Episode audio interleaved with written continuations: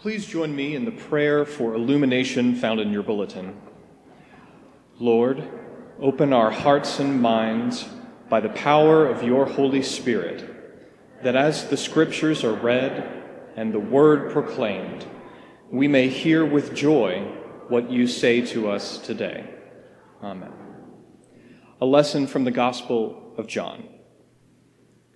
The next day, Jesus decided to go to Galilee he found Philip and said to him, Follow me. Now, Philip was from Bethsaida, the city of Andrew and Peter.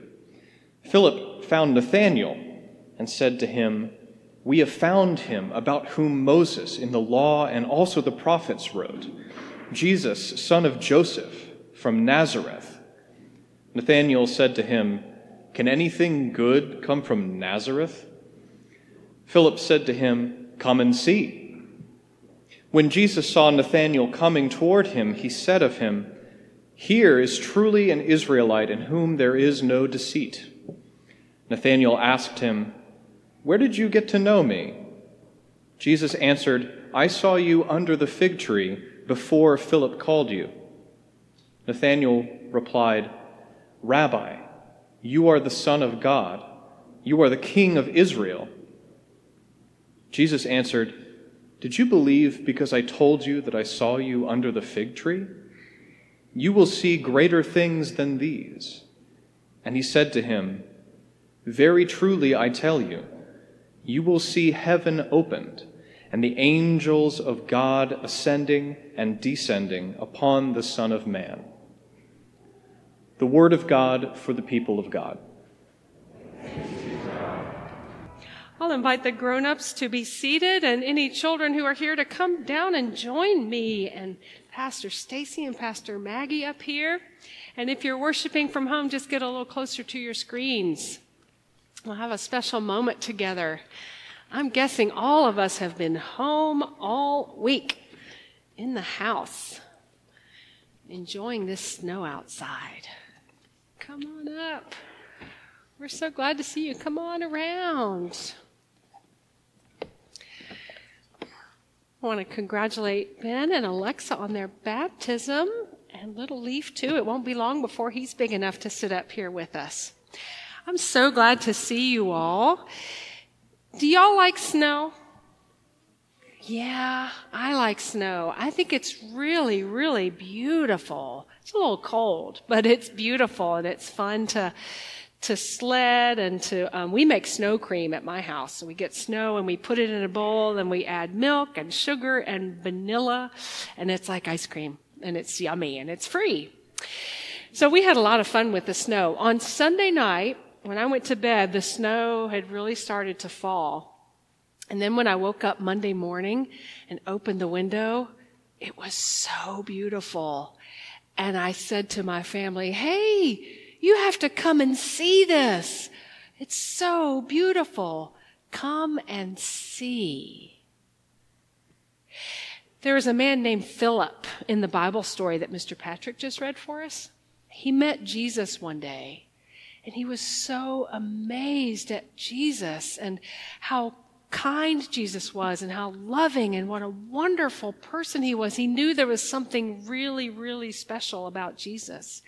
And so he went and told his friend named Nathanael, Nathanael, I just met this man named Jesus. You gotta come and see. Sometimes things are so wonderful and beautiful, it's hard to describe them, and we just want people to come and see. And Nathanael met Jesus, and he started following Jesus too. Jesus is so wonderful, and he loves us all so much. It's hard to put it into words. The best we can do is say, Come and see. I want you to meet Jesus too. Let's pray together. Loving God, we thank you for the beauty of nature, for the wonder of snow that we've gotten to experience this week. But more than that, we thank you for the beauty and wonder of Jesus and how much he loves us and how through him you show us how much you love the world. Help us feel that love and invite other people to come and see and come and meet, come and experience Jesus. In his name we pray. Amen. All right, three, four, and five year olds can go to children's church. And if you're older than that, you can go back and sit with parents or friends. And thank y'all for listening so much this morning.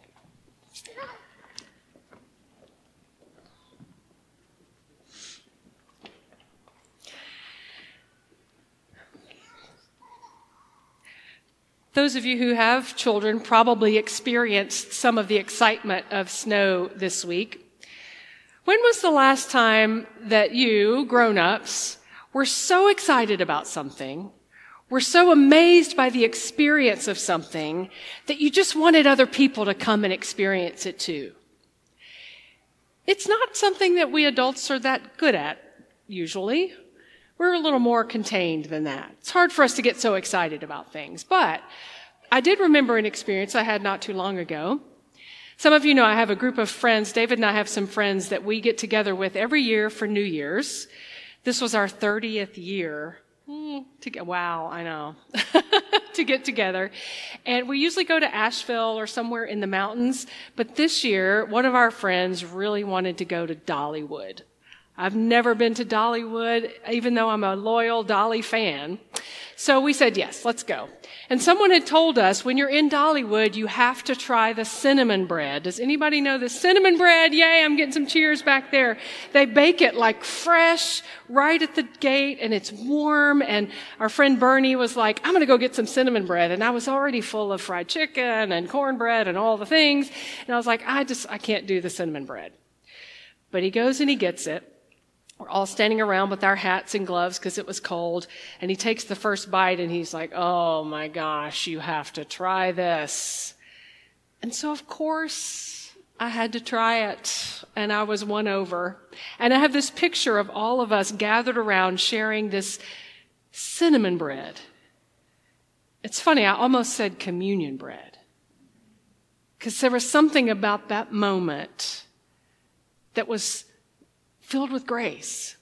It was sharing this wonderful experience together. And these were friends that I had gone to divinity school with, so we were all people of faith, and, and we kind of together acknowledged this feels a little bit like communion. And I was so glad that Bernie had that impulse to say, Come and see. And I had that feeling Monday morning when I woke up that I shared with the children, Come and see! Look at the snow out there. Come and see. That's a phrase that appears several times in the first chapter of John's gospel. Sometimes it's those exact three words. In other places in the chapter, it's the, it's the same idea with different words. It starts with John the Baptist. After Jesus has been baptized, John is standing around with two of his own disciples, or some of his own disciples, and he sees Jesus walk by, and he says, Behold, the Lamb of God. Go and see. It's as if he's saying, Go and see. And so two of those disciples go and they start following Jesus. And it's almost comical the way John describes it. It's like they're following him, and Jesus turns around and says, What is it that you're looking for? And they say, Rabbi, where are you staying? And he says, Come and see.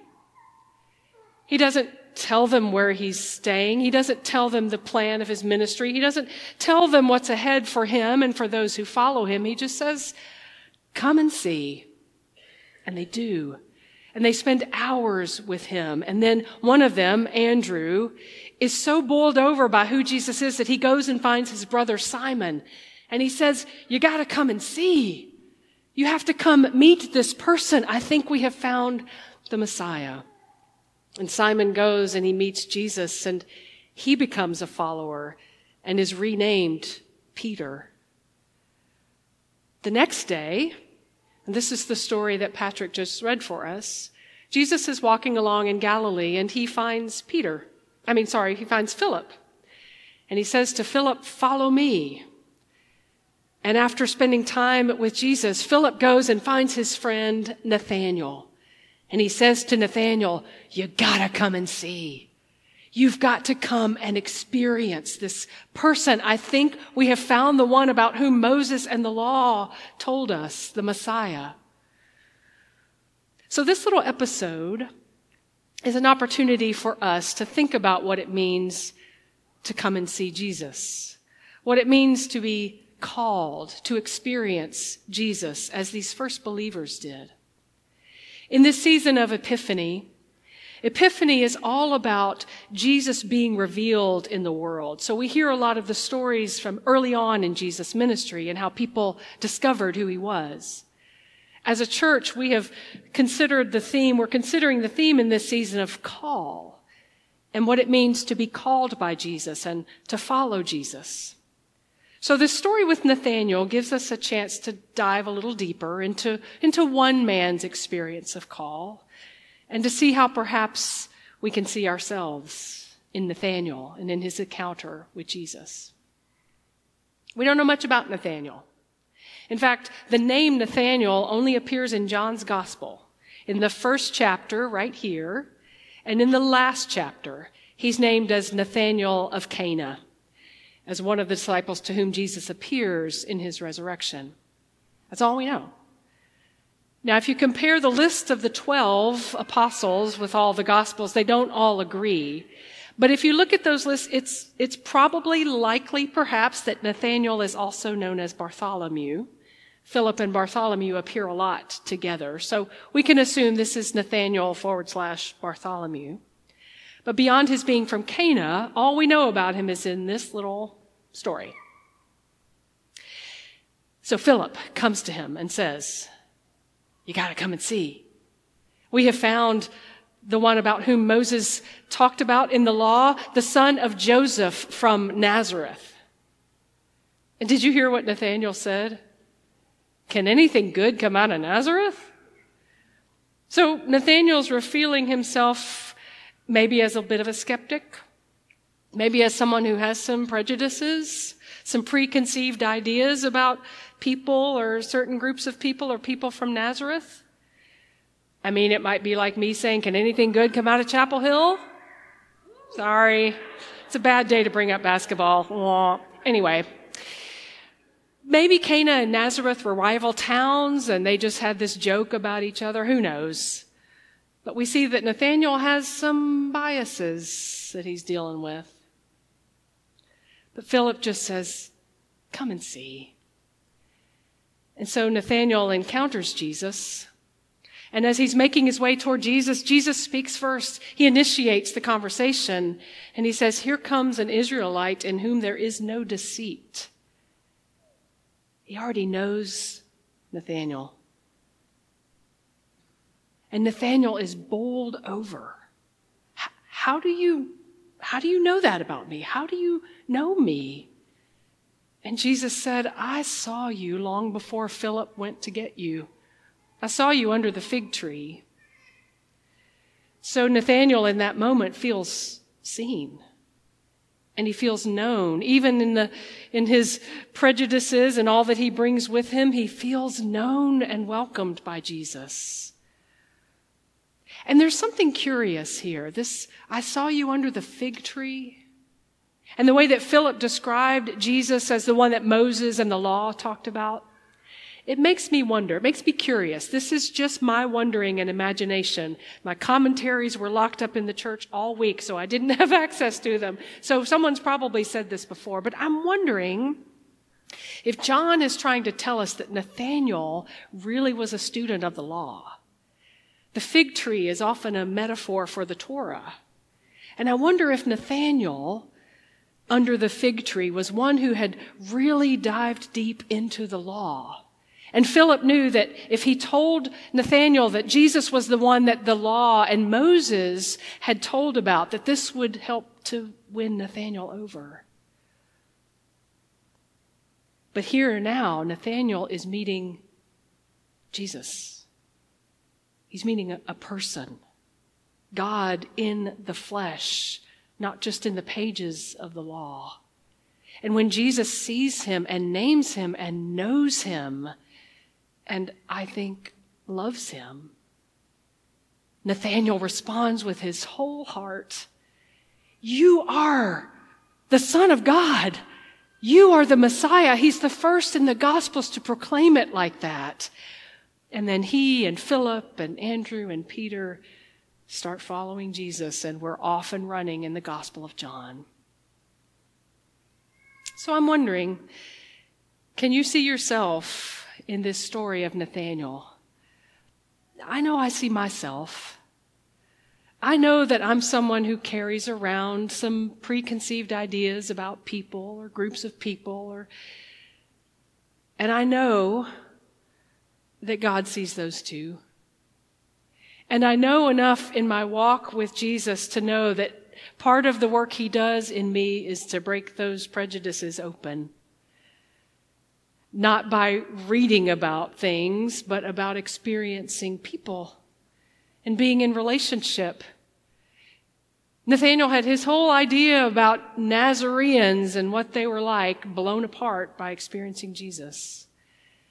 And I think we too, if we step out in faith and become followers of Jesus, will find those preconceived notions about people, those boxes that we put people in, including ourselves busted wide open. I see in Nathanael this, if, as I imagine, he was a student devoted to the law, attachment to the law, to rules, to certainty. I see that in myself. It's so much easier to have a list of things we should do and not do, of beliefs we should sign on to. But we follow a person. We follow God made known to us in a person. We don't follow a set of beliefs or a set of doctrines. All Jesus says is follow me. He doesn't promise the road of certainty. He doesn't promise answers. He doesn't promise an easy, comfortable life. He says, come and see and follow me. And Nathanael was willing to give up all his preconceived notions, to throw out the rule book he thought he knew and understood, to give up on certainty and all the answers, and step out in faith. You know, over the past few weeks, with these wonderful videos that our own Mac Perkle has produced about our church, we've been, we've been giving a little push to encourage our members to invite people to church to have an invite a friend to church Sunday, invite someone to, to come and see. But this story about Nathanael really pushes that question for me. What is it that we want people to come and see? When I talk about my church, when I talk about my faith, what is it that I want people to come and see? Do I want people to come and see our, our beautiful sanctuary and stained glass windows? Because wow, it's beautiful, stunning, sacred space. Do I want people to come and hear the liturgy and, and hear the amazing choir that's so amazing? We got both of them together today. It's wonderful. Do we want people to come and, and meet the amazing people and to experience all the good programming we have? Yes, yes, and yes. But at the heart of it, what do we really want people to come and see? Philip wanted Nathanael to come and see God in the flesh. I can't put it into words. I can't define him. I can't put him in a box. I can't write him all down on a piece of paper. You just have to come and experience him. Come and enter into a relationship with God through Jesus. That, my friends, is what we want to invite people to come and experience. And that's hard because it takes things out of our control. We're not inviting people to come to church so they'll come and agree with us or act like us or vote like us or agree with us to our set of doctrines. We want to invite people into this beloved community to experience the grace and love of God, to be seen and known and received and accepted and invited to follow. And it's an adventure for all of us. We don't know where Jesus is leading us, but we can trust that He goes before us. And so, my friends, can we hear the, the call again this morning? It's being issued to each and every one of us by name, by a God made known to us in a person. Can you hear it? He says, Come and see. Follow me.